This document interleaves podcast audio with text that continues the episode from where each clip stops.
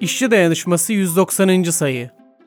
Koca Yusuf'tan Köroğlu'na, onlardan bize kalan. Eski bir Afrika atasözü şöyle der. Aslanlar kendi tarihlerini yazana dek av hikayeleri hep avcıları övecektir.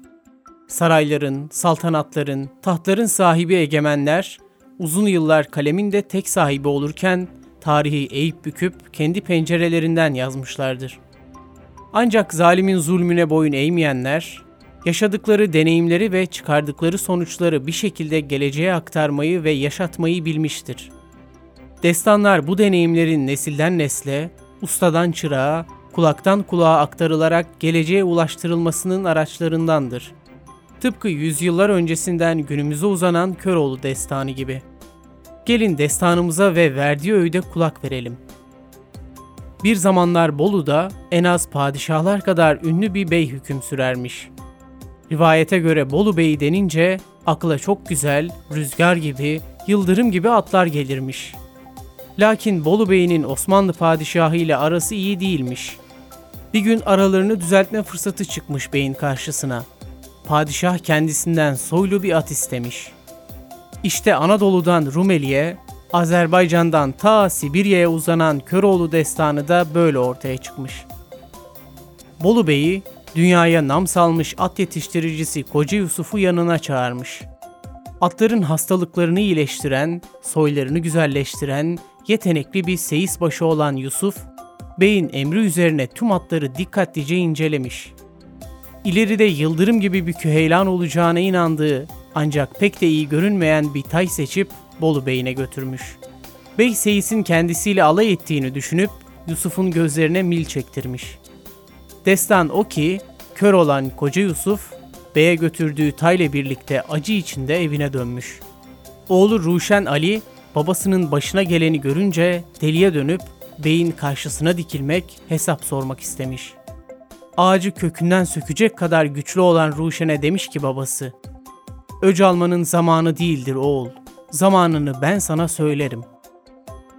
Baba oğul seyislikle ilgili yetenek ve tecrübelerini ortaya koyarak tayı yetiştirmeye, güç biriktirmeye, öfkelerini bilemeye başlamışlar. Ne zamanki hazırlıkları tamam olmuş, o zaman harekete geçmişler. Bir ordu olup çıkmışlar beyin karşısına. Kıratına binen Köroğlu o günden sonra sadece kibirli Bolu Bey'inin değil, cümle zalimlerin, beylerin korkusu, emekçilerin dostu olmuş. Yaptıklarının yanlarına kar kalacağını, kendilerinde sonsuz kudret olduğunu zanneden günümüzün Bolu beylerine, zalimlerine bakalım. Öyle bir zamandan geçiyoruz ki kelimeler kapitalist düzenin efendilerinin zalimliklerini anlatmakta kifayetsiz kalıyor. Filistin'de kadın, genç, çocuk, yüz binlerce insan bir kan gölünün ortasında acılar çekiyor, öldürülüyor.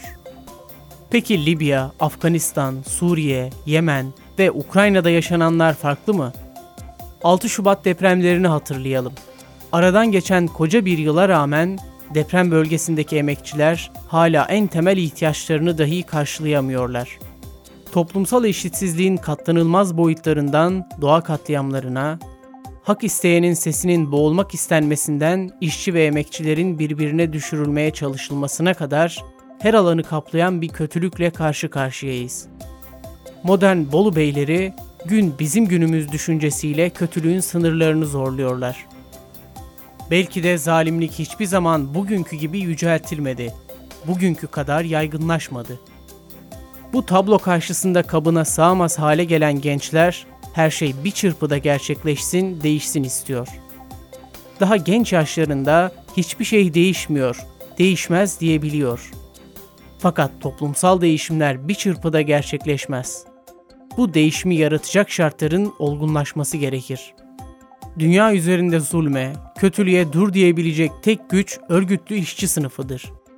Tek tek işçilerin sahip olmadığı bir kudret vardır işçi sınıfında. Sadece işçi sınıfı kapitalizmi yıkıp sınıfların, sömürünün olmadığı bir dünya kurabilir.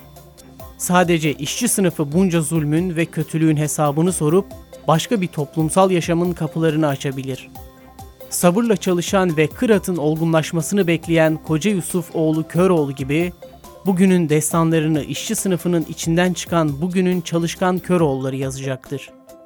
Nazım Hikmet tam da bu nedenle işçi sınıfı için destanımızda yalnız onların maceraları vardır der. Onlar ağır ellerini toprağa basıp doğruldukları zamanın geleceğini anlatır. Köroğlu destanı zalimliği mahkum eder ve yiğitliği yüceltir. Ve şöyle öğütler. Zulmü affetme, unutma. Zalimi yenebileceğin güne kadar gücünü biriktir. Biz de destanın öğüdüne kulak verelim. Ne umutsuz, ne karamsar, ne de tez canlı olalım. Sabırla örgütlülüğümüzü büyütelim. İşçi sınıfının bir neferi olarak arı gibi çalışalım, saatimizi bekleyelim.